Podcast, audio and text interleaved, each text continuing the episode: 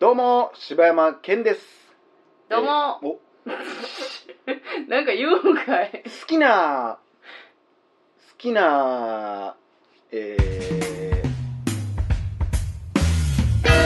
好きな刺身の食べ方は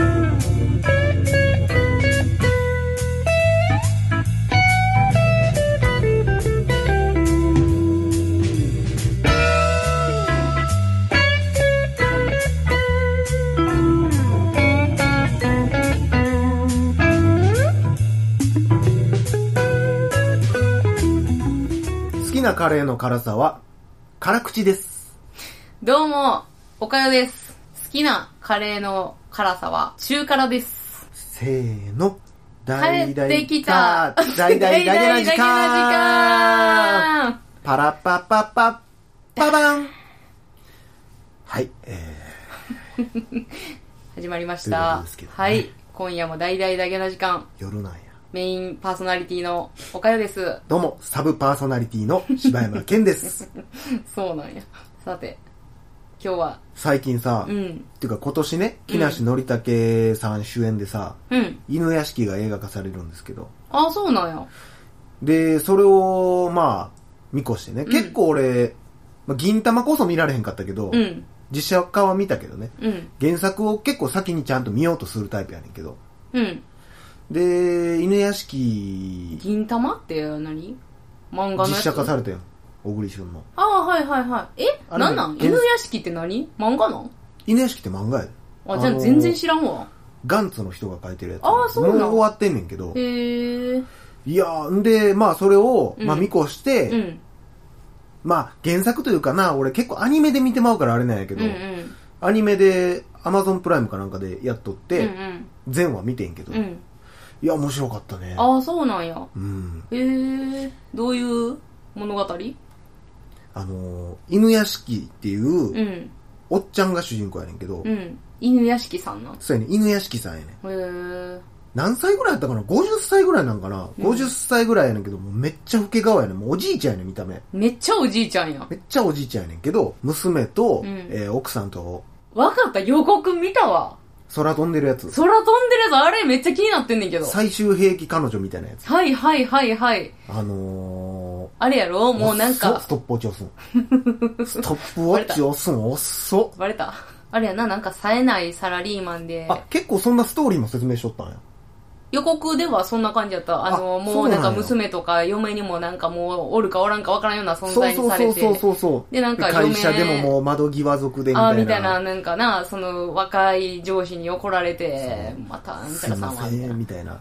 犬屋敷さんはみたいなことはいはい言はわい。れて、すごいなんか、俺って何の、で、何のためにやってきたんやろみたいな。うんうんで、だから家も初めてその時に、50ぐらいになって初めて家持てんねん。うん。今までずっと多分賃貸ぐらいしかなんかやねんうけど。ん。で、家買ったのになんかもう自分の居場所がないみたいな。うん。で、そのおっちゃんが犬を拾うねんな。うんで、犬拾って犬を、犬を強引に飼い始めて。うん。で、まあ、犬ぐらいがちょっと話し相手やねんけど、で、ちょっと体調悪いなと思って病院行ったら、もうあなた、もう末期ですって言われて、でもあと半年ぐらい、うんいや何ヶ月でし、2ヶ月ぐらいかな。なんかそぐのらい辺ぐらいまでは予告でやってるで亡わ。くなりますって言われて、でもう、絶望して、うん。もうなんかあの、ワンコの顔をキューってしながら、うわーって泣いてるのがもう私泣きそうなってて。せやねん。だから、で、それを奥さんとかに言おうとすんねんけど、うんもうなんかもう、なんなんだその顔して、みたいなこと言われて、うんうんうん。ああうんみたいな娘とかに言おうとしてももうお父さんもなあれ買ってきたみたいなこと言われて、うんうんうん俺ってなんなんやろってなって、うんで夜中に犬連れて公園に散歩行ってもう犬に対して、もううわーって泣いて、うん俺は一体何のために頑張ってなんなんやろ俺の人生、って言ってたらいきなり宇宙船に潰されんねやほう。犬ごとほプチって潰れてほうたまたま宇宙う。めっ人ちゃながんかあれやな、あの、ガンツの人のノリやな。せやないきなり宇宙からポンって、なんかワープみたいなのしてきたのが、そのおじいちゃんと犬の上やって、うんうんうん。プチって潰されて死んで、で、その時に宇宙人の会話が聞こえんねんけど、うんおいおいおいお前、生物お前殺してもうたやんけ、みうたんいうな。んうん。うーわ、シャレならんやんけ、ってなって、早く復元せえ、復元せえって言うねんけど、うんいや、今生命体のパーツがなくて、今、武器のパーツしかないんす、みたいな。いいからいいから、とりあえず元戻せ、元戻せってなって、で、おじいちゃんが改造人間みたいになってまうみたいな。うんうんもう見た目普通のおじいちゃんやねんけど、うん空飛べるし、めっちゃ強いし、みうんたういんな、うん。になってしまうあわれ、けのりたけさんなんあれ。それがまあ映画ではのりたけさんや。え、そうなんや。予告編見たけど、そうなん感じさせへんな。全然気めっづちゃか空なかっ飛た。んでたやろと思う。木梨のりたけさんあ、そこうん。いや、めちゃくちゃのりたけさんやん。え、全然気づかなかった、私。ほんま。そうそうそうそう。ほんで、そのおじいちゃんが悪を倒したり、うん。あと病気を治す力もあるから、ほう病気を治したりするんだけど、実は後でわかんねんけど、一緒に、その公園で、そのプチって潰される前に、うん。隣に中学生か高校生ぐらいの子が立ってんのも見とってん。うん。あの子どうなったんやろうと思っとってん。ああ、はあの子も死んんだはずや、みたいな。ああー、はいはいはいはい。で、実はほんまにそうで、その子は逆にすっごい何でもできて、うんまあまあ優等生みたいなうんう子んで、で、人付き合いもそこそこできてみたいな子やねんけど、すごい心は病んでる子で、もう人とかを平気で殺す、殺し始めるのうんよ。その最強の力をうん使うってな。んほんで、おじいちゃんは、よぼ、よぼやけど正義の味方やうん。うねんん。うんでもすっごいこう、おじいちゃんならではの正義の味方やねん、こうう。ん。うーん。すっごいこう、なんていうの、すべてを悟った優しさとか、うんうんそういうので戦うの。もう戦い方も、えい、えい、えい、えい、みたいな感じやね んけども、当たったらもう、ボーン飛んでいくみたいな。ああ、ええー、ちょっとおもろそうやね。そいつバーサス同じ能力を持った若いうんうん。子っていう、もうわっけわからん絵やねんけど、うーん。これがね、結局ここの対決になってくるんやけうんど、うんうん。何が俺が好きかっていうと、うん。このなんか、可能性の少ない人間と、うん。可能性のある人間の戦いとういうんか、うんやっぱ若者のくせに、こう、何の勢いもないというか、うんこう夢も何にもないやつうんうん。が、もう死んでるみたいな感じの子なんね、言ったら。が悪で、うん。で、もうおじいちゃんで、もうな今まで何もしてきてないし、これからももう、追い先短かった人間、うんもう言ったらヒーローになる可能性とか、いろんな方向性の可能性がない人間がうん。戦うっていうのが、こう、うんうんなんかな、こう、なんかこうな、よく、その、アメコミもんとかでもさ、うん。うん。もう冴えない僕が急にヒーローうんうんうんうにんみたいなのあるけどさ、でそれも言ったら、例えばめっちゃオタクやのに急にすごくモテたりみたいな、うんうんうんそういう可能性の低さから来るこのうんうん爽快感みたいなのあるやん。うん。もうおじいちゃんまで行ったらやっぱすごいも んね。ほんまそうやな。マジか。で、やっぱね、その、おじいちゃんっていうところから来るストーリーの展開が、うん。俺はすごく好きやったね。うん最後の落ち着き方も。ああ、そうなんや。うんおじいちゃんやなって感じなん。おじいちゃんにした設定っていうのは別におもろいからとかでもなく、うんうん。おじいちゃんじゃないと悟りを開けないその境地みたいなところあると思うねんな、うんうんおじいちゃんの独特の、ああ、やっぱ大人やな、すごいなっていうか、うんうんうんいろんな経験してきてあるんですねっていう経験があってのうん。判断とかう、ーん。すごい意外といい作品やったんでちょっとね。まあーあ、そそうの、実写映画化がね、どうなるかはちょっとわからんけども、え、それはアニメで見たんそれは。俺はアニメで見た。漫画がどうなんかはあんまりわからへんうけんどね。。漫画ももう終わってんのかなもう終わってる終わってる。ああ、そうなんそんな長い話じゃないからな。うーん。まあちょっと、あれやね。それやったら、ちょっと見てみたいね。うーんぜひぜひ、あの、アマゾンプライム登録してる人は、アニメでもうんうんうん見てもらいたいと思いますけどね。へえ。あのー、小向井さんが声やってんね声優ね。そうなん、うん。めっちゃええやん。めっちゃええねめっちゃええおじいちゃんの感じ出してそうやな。すごい良かったね。ああ、そんう。うわ、見たいわ、それ、ほんなら。おじいちゃん好きにはたまらんね。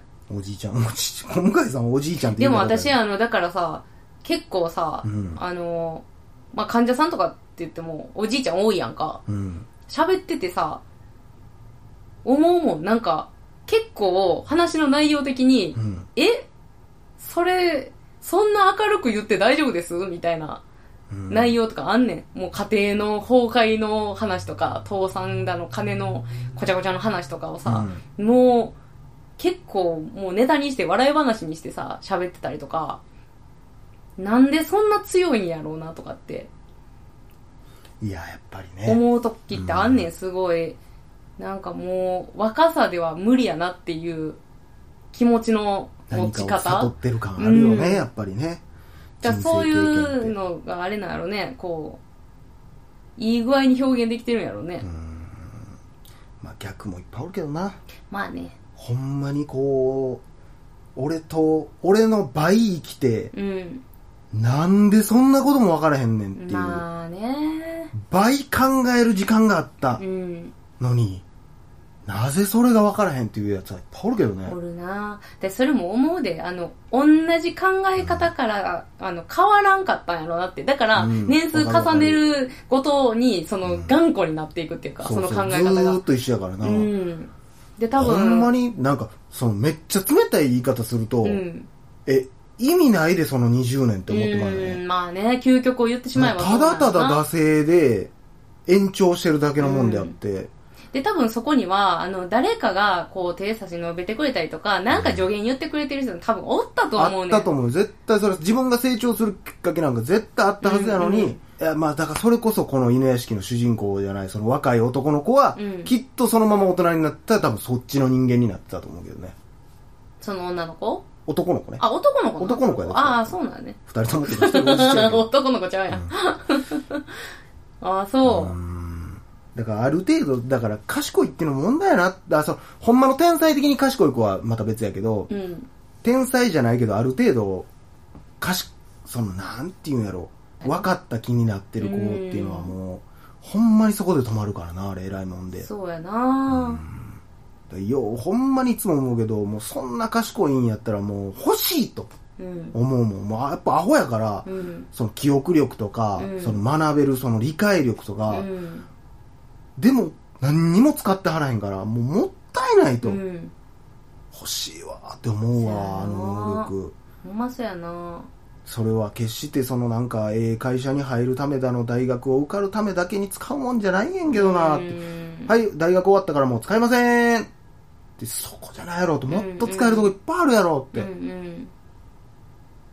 だから賢いとな、そうなってまうやろそんなな。んをもう、くすぶってる人なんかもう5万とおるやろなだから。こんなことを言ってる俺らやっぱアホなんやで。 そうなんかね。 無駄なことがやっぱり好きなんやと思うで、人のことが気になるし、まあね。